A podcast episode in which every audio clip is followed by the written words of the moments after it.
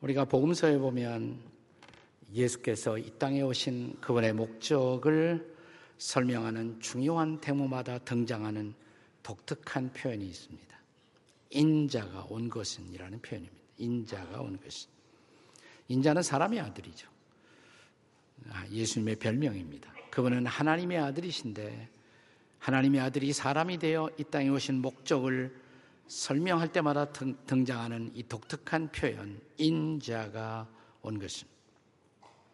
우리는 이 표현 속에서 예수님이 오신 두 가지 큰 목적을 발견합니다.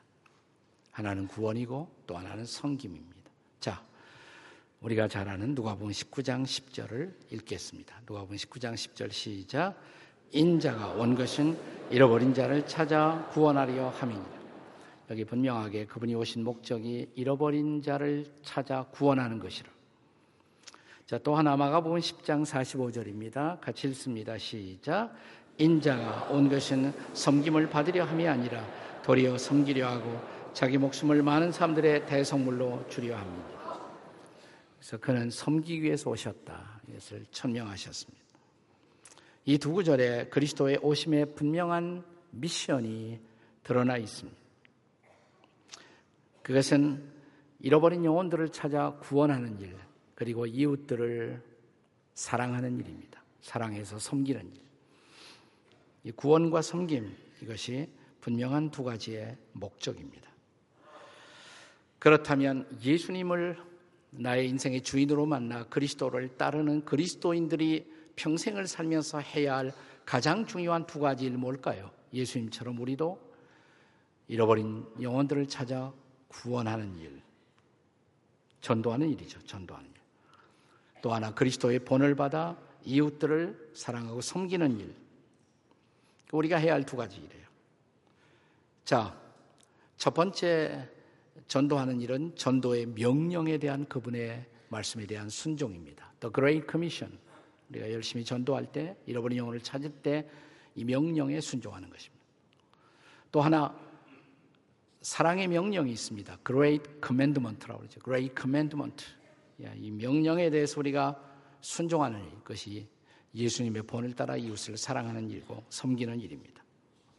우리 교회는 창립 초기부터 이 두 가지의 명령에 대한 순종을 목적으로 해서 시작되었고 그것을 우리 교회의 비전으로 한결같이 강조해 왔습니다.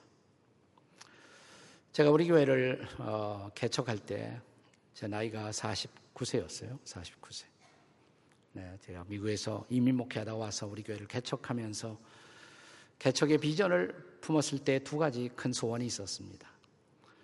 제가 한국교회 보통 관리에 따르면 70세 은퇴를 하니까 제가 49세니까 20년 목회하겠구나 생각했습니다. 20년. 그러면 처음 10년은 정말 어, 개척되는 우리 교회가 열심히 전도하고 선교하는데 정말 올인하는 그런 교회가 되었으면 좋겠다. 그렇게 10년을 내다보았고 다시 주시는 또 다른 10년. 그것은 우리가 이웃들을 거두고 사랑하고 섬기는 일에 또 나머지 10년을 좀 헌신했으면 좋겠다는 그런 마음의 소원이 있었어요. 열심히 10년 하다 보니까 저희가 속한 교단에서는 제일 선교 많이 하는 교회가 되었습니다. 제일 선교사도 많이 파송하고 열심히 선교하는 교회가 되었습니다. 감사한 일이죠. 10년째를 내다보면서 10년 되기 한 해 전에 정확하게 2002년 8월에 어, 우리 교회의 또 다른 소원인 이웃들을 섬기고 사랑하는 일을 위해서 물론 어, 창립 초기부터 이것은 늘 우리의 목장 사역을 통해서 강조되어 왔습니다만은 보다 어, 본격적으로 이 사역을 실천하기 위해서 2002년 8월에 지구촌 사회복지재단을 정식으로 설립했어요. 그리고 우리가 전문가들을 영입하고 어, 우리가 이 일 앞에 교회적으로 공동체적으로 어, 진정한 순종을 시작했습니다. 섬김을 시작했습니다. 그 결과로 지금 저희 교회가 12개의 어, 사회복지 기구를 섬기는 재단이 되었습니다. 그리고 각 기구마다 아주 건강하게 잘 그 이웃들을 사랑하는 일들을 실천해 오고 있습니다. 저희 교회 안에 못지않게 바깥에 직원도 비슷해요. 한 200명 이상이 사회복지 우리 교회가 섬기는 기관에서 일하고 있고 어, 우리 교회가 사용하는 어, 내부적으로 사용하는 예산 못지않게 우리는 바깥에 그 일에 사용하는 그런 교회가 되었습니다. 감사한 일입니다.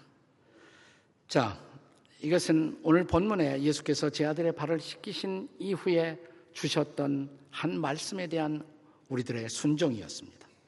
자, 본문 15절을 한번 다 같이 읽어보세요. 이것은 예수께서 제 아들의 발을 씻기고 나서 결론적으로 주신 중요한 말씀이죠. 다 같이 읽겠습니다. 시작.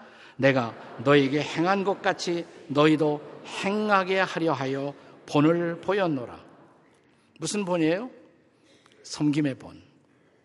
그러면 섬김의 본은 무엇입니까? 아, 다시 질문을 바꾼다면 섬김의 본질이 뭐예요? 섬긴다는 것이 도대체 뭐예요? 첫째, 섬김은 사랑입니다. 옆에 분들에게 섬김은 사랑입니다. 해보세요. 섬김은 사랑입니다.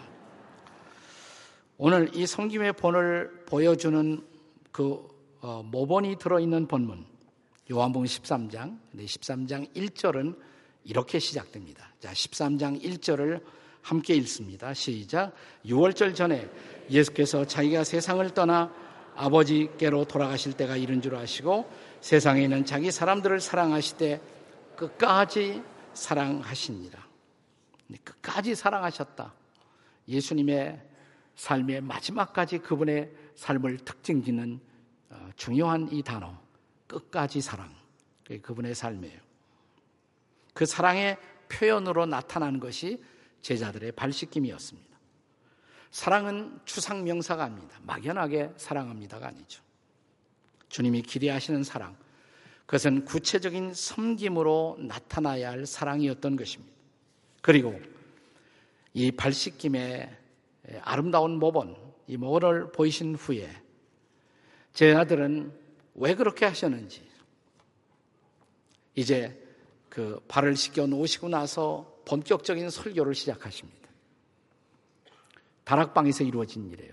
그래서 요한복음 13장부터 18장, 19장을 아, 포함시킬 수도 있습니다만은 거기까지 대목을 우리는 보통 다락방 설교다, 예수님의 다락방 강화다 이렇게 말합니다. 자, 이 위대한 설교가 시작되는 첫머리 부분. 요한복음 13장 34절, 35절을 한 번 더 읽겠습니다. 다 같이 시작. 새 계명을 너에게 주노니 서로 사랑하라. 내가 너희를 사랑한 것 같이 너희도 서로 사랑하라. 너희가 서로 사랑하면 이로써 모든 사람이 너, 너희가 내 제자인 줄 알리라. 예수님은 제자들을 끝까지 사랑하셨다. 이렇게 이 13장이 시작돼요. 제 아들의 발을 시키셨어요. 씻겨놓고 나서 하시는 말씀이 너에게 새로운 계명을 준다. 너희는 서로 사랑하라.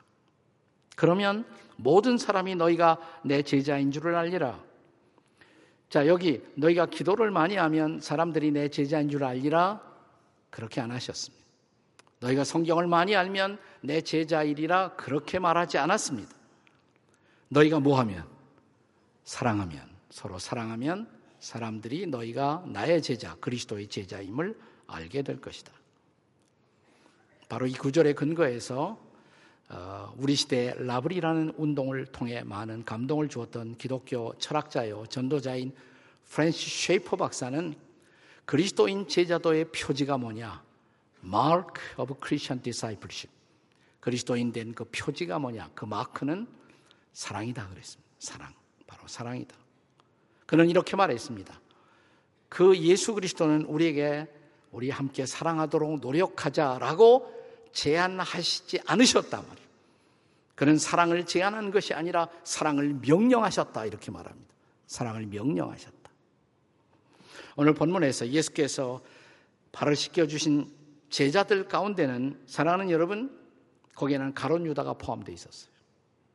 또 발을 씻겨준 제자들 가운데는 베드로도 포함되어 있었습니다. 예수님을 배반했던 배반자 유다. 예수님을 부인했던 제자 베드로도 한결같이 발을 씻겨 주셨던 것입니다. 원수까지도 사랑하신 것이죠. 사랑하기 힘든 사람들도 사랑하셨습니다. 사랑하기 힘들다고 그들만은 사랑의 대상에서 제외되지 않습니다. 얼마 전에 이 땅을 다녀갔던 영화 가운데 거장 말틴 스콜세시가 만든 사일런스라는 영화가 있었어요. 사일런스. 참 좋은 영화인데 예, 많이들 보신 것 같지는 않더라고요. 본래 일본 작가 엔도 크리스천 작가였던 엔도 슈샤코의 걸작이었던 침묵이라는 책을 영화로 만든 것입니다. 이것이. 근데 이 책을 읽던지 영화를 보면 거기에 등장하는 인물들 가운데 뭐 사제들이 주로 많이 등장하지만 흥미로운 한 캐릭터가 등장합니다. 일본인이었던 키치지로 라는 친구가 등장해요. 키치지로. 이 친구는 계속해서 어, 자기들을 영적으로 지도하고 있던 사제를 배신하고 또 배신하고 기독교 공동체를 밀고 하고 위험에 처하게 하는 그래서 박해를 받게 만드는 역할을 하죠. 그러면서도 또 어, 사제한테 와서 신부에게 와서 자기 죄를 고백하고 뉘우치고 기도해 달라고 하는 아주 얄미운 신자 같지 않은 신자. 그런데 후일에 어, 이 책의 작가인 엔더슈 샤코는 침묵의 소리라는 후기, 이 침묵이라는 책의 후기 책을 또 한 권 펼쳐내면서 자기가 이 키치치로라는 인물을 통해서 자기는 자기 자신의 모습을 투영하고 싶어 했다는 고백을 합니다. 자기 자신의 모습. 키치치로가 나다 이 말이야. 나하고 별로 다르지 않다 이 말이죠. 우리도 우리의 삶 한복판에서 너무나 쉽게 예수님을 배반하고 우리 공동체를 배반하고 있는 우리 자신의 모습, 나라고 다를 것이 없다 이 말입니다. 그러면서 그가 이 책을 펼쳐내게 된 가장 중요한 동기를 그는 이렇게 고백합니다. 이 침묵에 나오는 신. 그는 약자인, 약자인 키치치로를 끝까지 저버리지 않는 신이라고. 상처 입은 자를 위로하고 배반하는 자를 용서하는 자비로운 어머니 같은 하나님. 그게 바로 성경에서 만난 나의 하나님이라고. 그가 이 책을 쓴 진정한 동기는 이런 주님의 사랑을 경험하면서 끊임없는 사랑, 그럼에도 불구하고 우리를 사랑하시는 이 사랑으로 말미암아 조금씩 조금씩 변화되는 내 모습을 나는 보고 싶었다. 그리고 실제로 이 기치치로가 계속 배신을 하지만 마지막에 가서는 사제를 보호해요. 달라지는 모습을 보여주고 있는 것이죠. 여기에 희망이 있습니다. 사랑하기 때문에 우리는 포기하지 않습니다. 사랑하기 때문에 포기하지 않고 섬기는 것입니다. 사랑은 섬김입니다. 자, 오늘 이 본문이 가르치고 있는 섬김의 본질. 첫째는 섬김은 사랑이라고. 섬김의 본질. 두 번째는 한 걸음 더 나가서 섬김은 희생입니다. 따라서 하십시다. 섬김은 희생입니다. 옆에 사람에게 섬김은 희생입니다. 한번 얘기해 보세요. 오늘 본문에 보면 저녁 식사를 하시던 자리에서 예수님이 일어나 겉옷을 벗으십니다. 대야에 물을 떠오셨습니다. 허리에 수건을 차고 무릎을 꿇고 제자들 한 사람 한 사람의 발을 닦아 주십니다. 그는 이렇게 섬기기 위해서 자기의 자존심을 내려놓고 자기의 겉옷도 내려놓고 자기의 시간도 내려놓았을 것이고 그리고 수건과 땀 흘림을 통해서 섬기시는 희생의 값을 지불하십니다. 그것은 바로 하나님이셨던 예수님의 자기 비움의 사건이라고 말할 수가 있습니다. 자기 비움, 스스로를 비워내는 일. 네, 이게 섬김의 본질이란 말이죠. 희생이죠. 자, 우리가 필리포스 2장 6절 이하에 보시면 사도 바울은 이런 예수님의 일생을 어떻게 증언하고 있습니까? 빌리포스 2장 6절 이하 8절 우리 한번 같이 읽겠습니다. 시작. 그는 근본 하나님의 본체시나 하나님과 동등됨을 취할 것으로 여기지 아니하시고 오히려 자기를 비워 종의 형체를 가지사 사람들과 같이 되셨고 8절 사람의 모양으로 나타나사 자기를 낮추시고 죽기까지 복종하셨으니 그 십자가에 죽으십니다. 하나님이 하나님도 종이 되셨다 이 말이에요. 하나님이 사람이 되시고 사람 중에 종이 되셨다는 것입니다. 그리고 종이 되시기 위해서 자신을 비우셨다는 것입니다. 자신을 낮추셨다는 것입니다. 그리고 마지막에 죽으셨다는 것입니다. 목숨까지 바쳐 섬기셨다는 것입니다. 이것이 바로 하나님이신 예수님이 보여주신 종의 도리, 섬김의 삶이었습니다. 한마디로 희생의 삶이었습니다. 예수님의 삶의 감동, 십자가 없다면 예수님이 인류를 그렇게 감동시킬 수 있으셨을까요? 희생의 감동이에요. 희생만이 인간을 감동시켜 위대한 열매를 맺을 수가 있는 것입니다. 오늘 본문 요한복음 13장이죠. 근데 13장에 들어가기 직전에 12장의 24절에서 예수님은 의미심장한 이 말씀을 이미 우리에게 나누어 주셨습니다. 자, 요한복음 12장 24절 같이 읽습니다. 시작. 내가 진실로 진실로 너에게 이르노리 한 알의 밀이 땅에 떨어져 죽지 아니하면 한알 그대로 있고 죽으면 많은 열매를 맺느니라. 죽음을 통해서만 맺을 수 있는 열매. 이것이 바로 그리스도인들이 기대할 수 있는 열매라는 것입니다. 지금 이 땅에서 그리스도 이름으로 진행되고 있는 모든 위대한 일, 모든 아름다운 일, 모든 거룩한 일, 그것은 다 예수께서 십자가에서 자신을 들이신 그 희생 때문에 가능한 일들이 아니겠습니까? 자, 오늘 본문에서 예수께서 십자가로 가시기 전에 다락방에서 제 아들의 발을 씻기신 이유, 무엇 때문에 하셨다고 그랬어요? 우리로, 저와 여러분이 우리로 행하게 하려 합니다. 본을 보이사 우리로 행하게 하려 합니다. 자, 그런데 우리가 예수님처럼 십자가에 죽으라 그러면 그거는 결코 쉬운 일은 아니에요. 결코 쉬운 일. 아무도 장담할 수가 없어요. 네. 그러니까 그리스도 제자도의 필수도는 나처럼 십자가에 매달린 것이다. 우리는 다 매달려야 한다. 얼마나 예수님을 따라가겠습니까, 사람들이. 근데 거기까지도 갈 수가 있어야 하겠죠.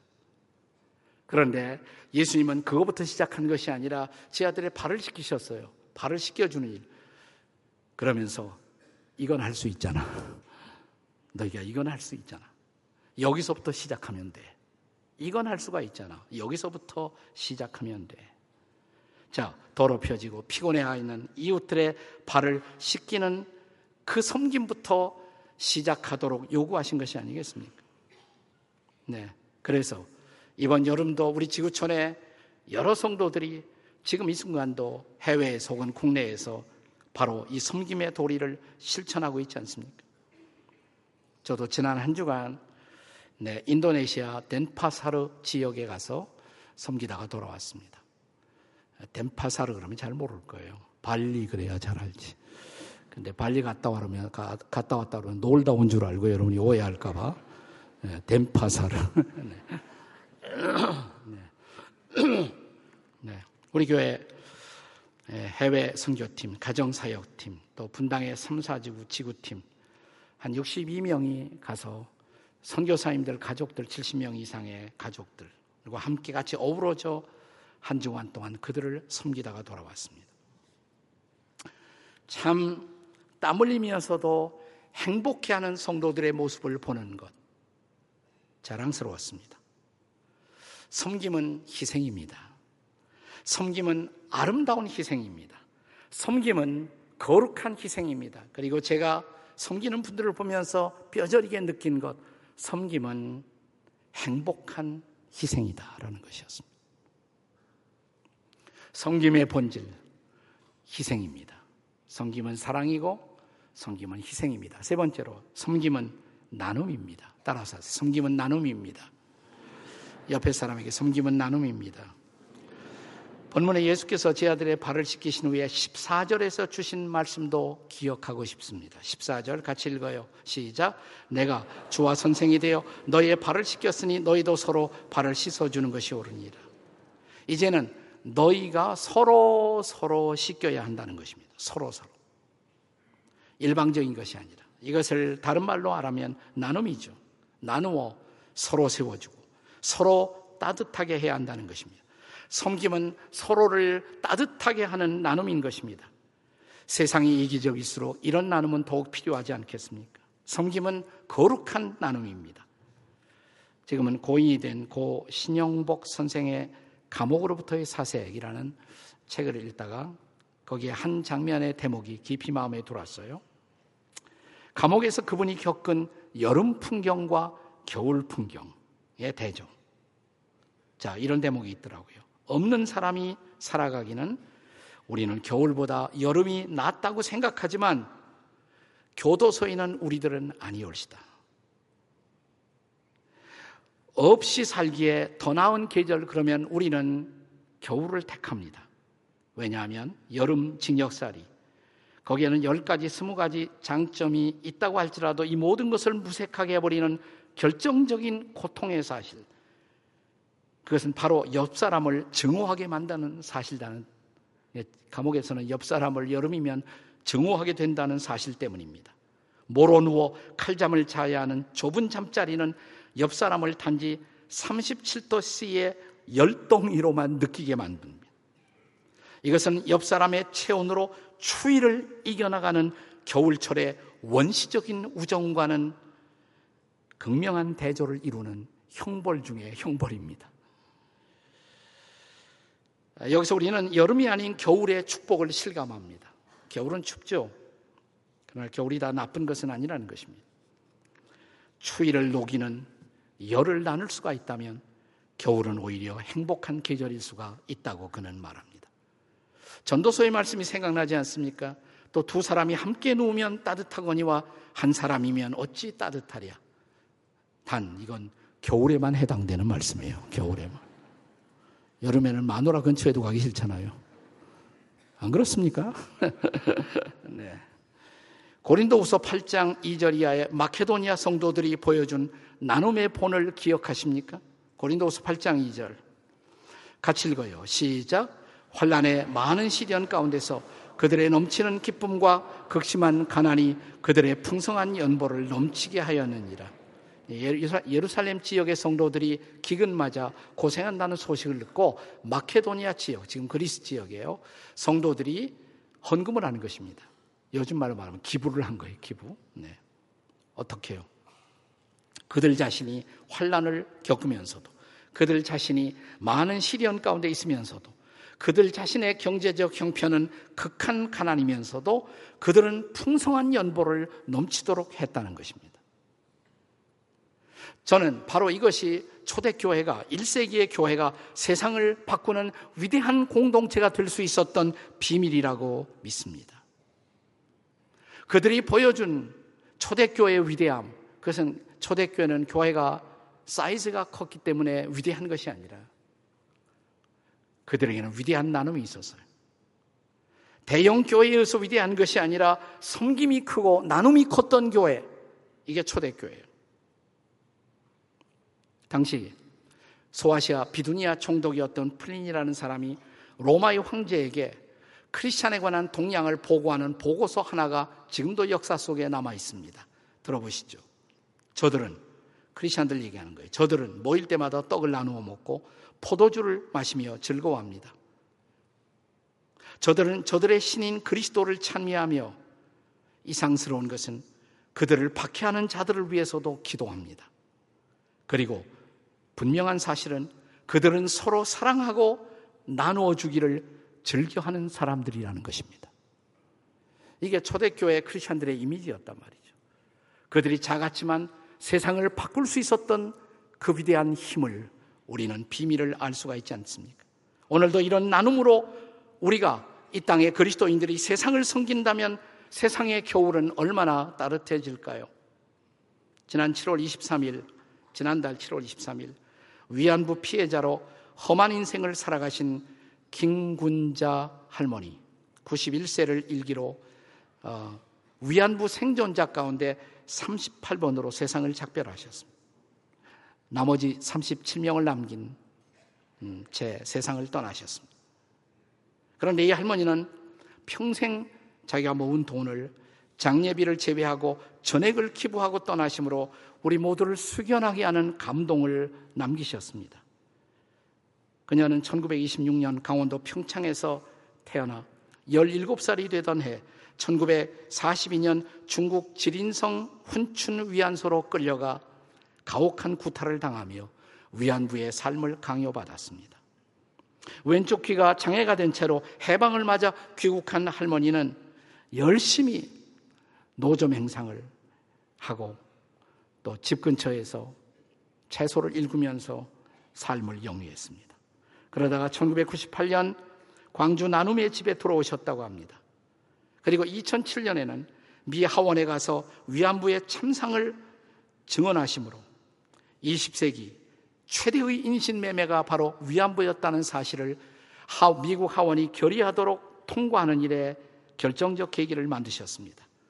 고기에 돌아온 김 할머니는 여전히 틈틈이 애써서 노동을 하셔서 그가 벌어왔던 모든 돈, 그리고 정부에서 받은 모든 지원금을 알뜰하게 저축하며 지나간 2000년 5천만 원을 아름다운 재단에 기부해서 세상을 놀라게 했고 우리 시대에 희망을 주는 인물 100인에 선정되셨습니다. 그리고 다시 2006년, 2000년에 기부하시고 2006년에 다시 5천만 원을 기부하시면서 세상을 또 한 번 놀라게 했고 그리고 2015년, 재작년이죠. 2015년 그동안 그녀가 모았던 1억 5천만 원을 마지막으로 그녀가 다니던 교회에 헌금하시고 이제 마지막 자신을 위한 장례비 500만 원을 남긴 채 그녀는 마지막 유서 한 장, 배우지 못한 한을 다음 세대가 배우는 일에 자기의 돈이 그들을 위해 그리고 하나님을 위해 쓰여졌으면 좋겠다는 유언을 남기고 떠나셨습니다. 누가 그녀의 삶을 누추한 삶이라고 비난할 수가 있을까? 누가 그녀의 삶을 헛된 인생이었다고 말할 수가 있겠습니까? 그녀의 마지막 반생은 청춘의 눈물과 한을 사랑과 나눔으로 반전시킨 위대한 섬김의 삶, 나눔의 삶이 아니었습니까? 저는 요즘 텔레비전 뉴스 같은 거 보기가 아주 마음에 겁이 납니다. 이렇게 갑질하는 사람들이 계속 시리즈로 등장하는지. 그들이, 그들 가운데 크리스찬들이 상당히 중요한 숫자를 차지하고 있다는. 창피해요. 혹시 지구촌 교인도 등장하는 게 아닌가 겁이 나요. 무서워요. 다행히 다행히 이런 가운데서 우리에게 작은 위로를 주었던 작은 기업 하나가 있죠. 네. 청와대가 대기업을 초청하면서 유일하게 초청했던 중소기업 하나, 오뚜기 기업. 가뚜기 기업이라고 사람들이 별명을 붙여주었다고 그러죠. 전혀 대기업이 아니면서도 사람들에게 인정받았던 이유, 나눔이 컸던 기업. 네. 4천 명 이상의 심장병 아이들을 꾸준히 그동안 계속해서 수술하는 일에 지원하고 최선을 다해서 섬겼던 기업. 정확하게 세금을 내고 상속세를 냈던 기업. 장로님이세요. 돌아가신 예, 함태호 장로님이. 지난 2015년 11월에 저도 연관하고 있는 미랄 재단의 주식 3만 주를 315억을 기부하셨습니다. 이런 갑질하는 소위 크리스천들의 행렬 속에서 얼굴 뜨거운 우리에게 작은 샘물 같은 위로. 우리 가운데 이런 사람들이 일어날 수 있으면 가뚜기 같은 장로님들이, 권사님들이, 집사님들이 일어날 수 있다면 세상은 좀 맑아지지 않겠습니까? 세상은 좀 따뜻해지지 않겠습니까? 우리 가운데 이런 섬김과 나눔의 생을 살기 위해서 나머지 인생을 새롭게 주님 앞에 결단하는 우리 믿음의 동력자들이 어디에 계십니까?